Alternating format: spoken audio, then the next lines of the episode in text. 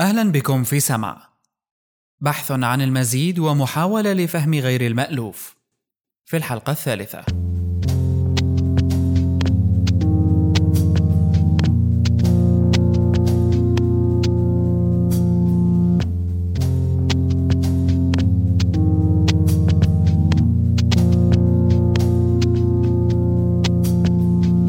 الزمن هو بعد فيزيائي بيسمح بترتيب الأحداث من الماضي إلى الحاضر وإلى المستقبل، كما وبيسمح أيضاً بقياس مدة الأحداث نفسها وما يفصل بينها. لهذا الأسبوع سمع بحاول يدرس الزمن أكثر، وبحاول يعرف أيضاً إذا كنا نحن كبشر منعرف عن الزمن بما يكفي.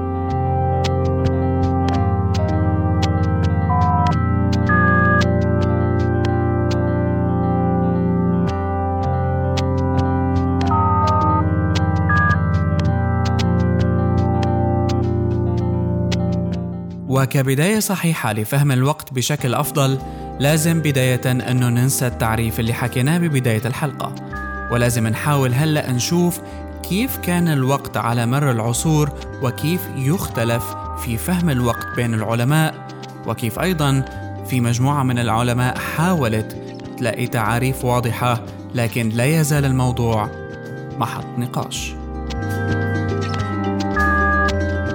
A lot of people, from ancient Greek philosophers to modern physicists, have wondered whether or not maybe time doesn't exist. Sean Carroll من معهد كاليفورنيا للتكنولوجيا. But when someone says to you, be at the restaurant at seven p.m., you don't get seized by existential anxiety. صحيح أنه الوقت بالنسبة لنا من البديهيات، ونحن بنعرف تماماً لما حدا بيقلنا عن موعد معين في ساعة معينة شو بيقصد، إلا أنه الموضوع التقريبي هاد ما هو بهالبساطة بعالم الفيزياء والفلسفة تحديداً، خصوصاً للتبعات اللي قائمة عليه ولا التفسيرات اللي بتطلبها.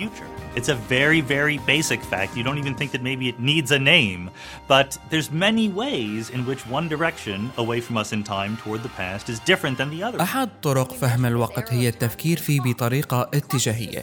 عم نحكي هون عن مفهوم سهم الزمن، واللي طوره الفلكي البريطاني آرثر إدينغتون عام ألف وتسعمية وسبعة وعشرين لتمييز اتجاه الزمن وفق نظرة رباعية الأبعاد للعالم.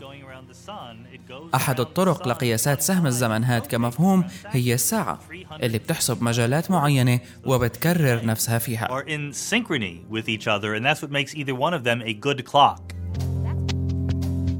وهون أخذ الإنسان إلهامه لقياس الزمن من الواقع حوله، وبدأت محاولاته للقياس عبر الاعتماد على معايير مختلفة مثل الأرض والقمر والشمس وغيرها.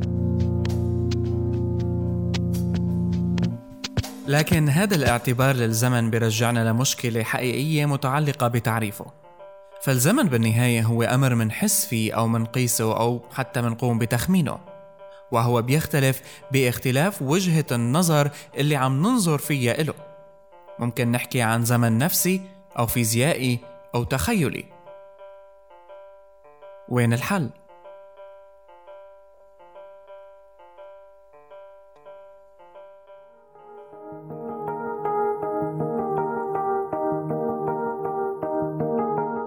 Sir Isaac Newton was for all intents and purposes the inventor of modern physical theory.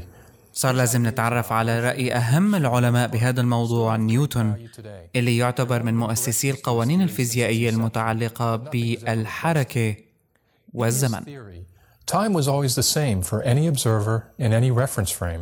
بالنسبة لنيوتن، الزمن كان مفهوم مطلق ومكون أساسي من الكون، وقيمة الزمن حتضل نفسها بغض النظر عن المراقب. الزمن هو مفهوم مطلق. However, in the end of the nineteenth century, a change was developing in the way that time was viewed in physics. وظلت أفكار نيوتن المتعلقة بالزمن موجودة إلى نهايات القرن التاسع عشر، لحد ما أجا عالم قلب هالمفهوم هاد بشكل كامل. Albert Einstein.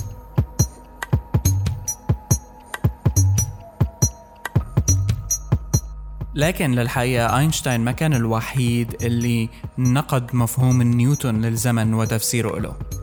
خلال المسيرة الطويلة حوالي مئتين وخمسين سنة تقريباً، في علماء نقضوا مفهوم نيوتن للزمن بشكل كتير كبير.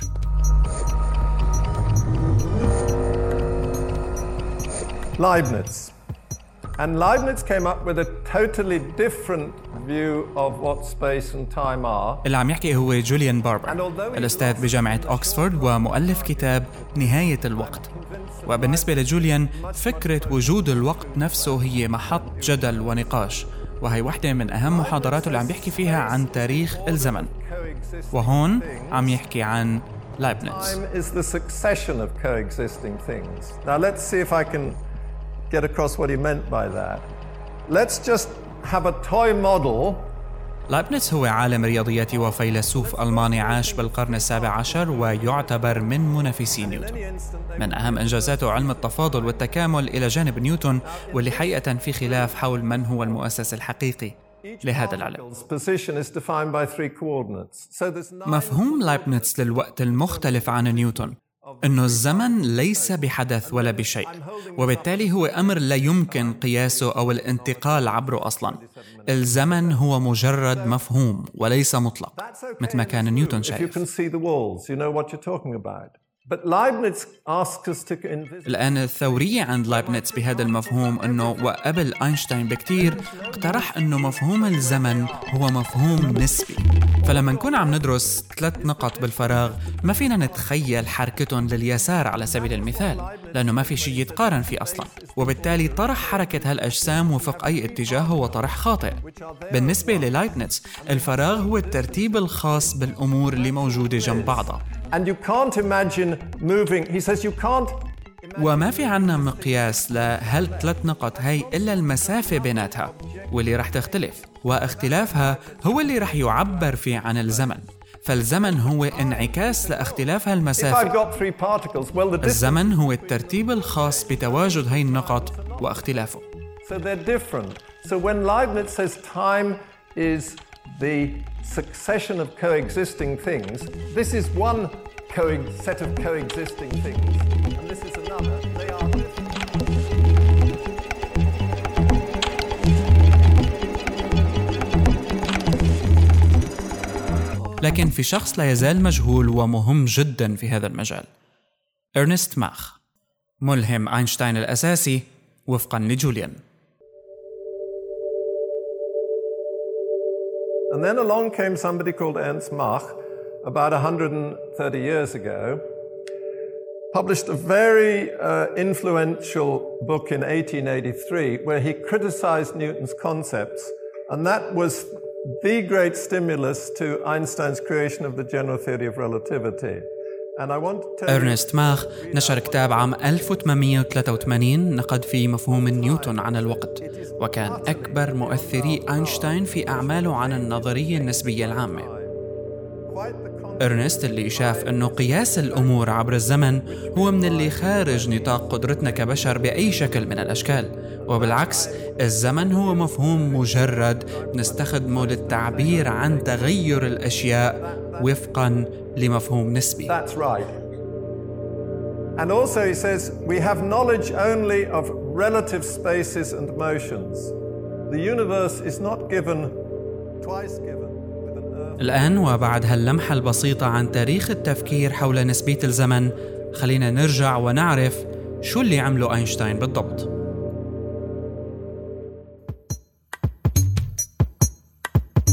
رح نرجع على ديفيد لويس أندرسون من معهد أندرسون للفيزياء اللي كان عم يحكي قبل شوي عن نيوتن، ونتابع فيما يتعلق بثورية الفكرة اللي طرحها أينشتاين. And then later his general theory of relativity. His theory suggested the most strange and wonderful things. That time was not a constant, that it was changeable. نظرية أينشتاين تقوم على أنه الزمن هو ليس ثابت بل هو أمر متغير. الأجسام اللي عم تتحرك بسرعة عالية رح تنضغط وتصير أثقل، والأهم فيها أنه الوقت عليها رح يكون أبطأ مقارنة بالأجسام اللي لسه ما تحركت.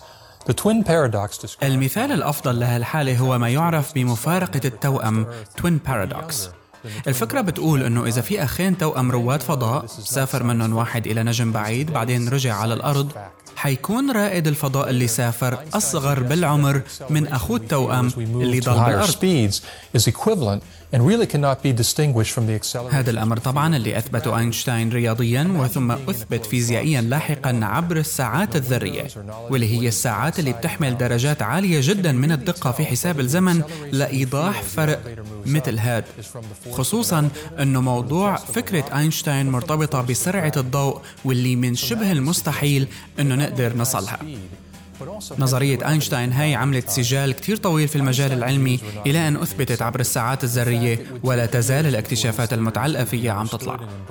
نظرية أينشتاين النسبية بشقيها الخاصة والعامة مرتبطة بشكل كتير كبير بالعلاقة بين الضوء وقوة الجاذبية، واللي أدخلت مفهوم الوقت ونسبيته بالنسبة للأجسام المتحركة.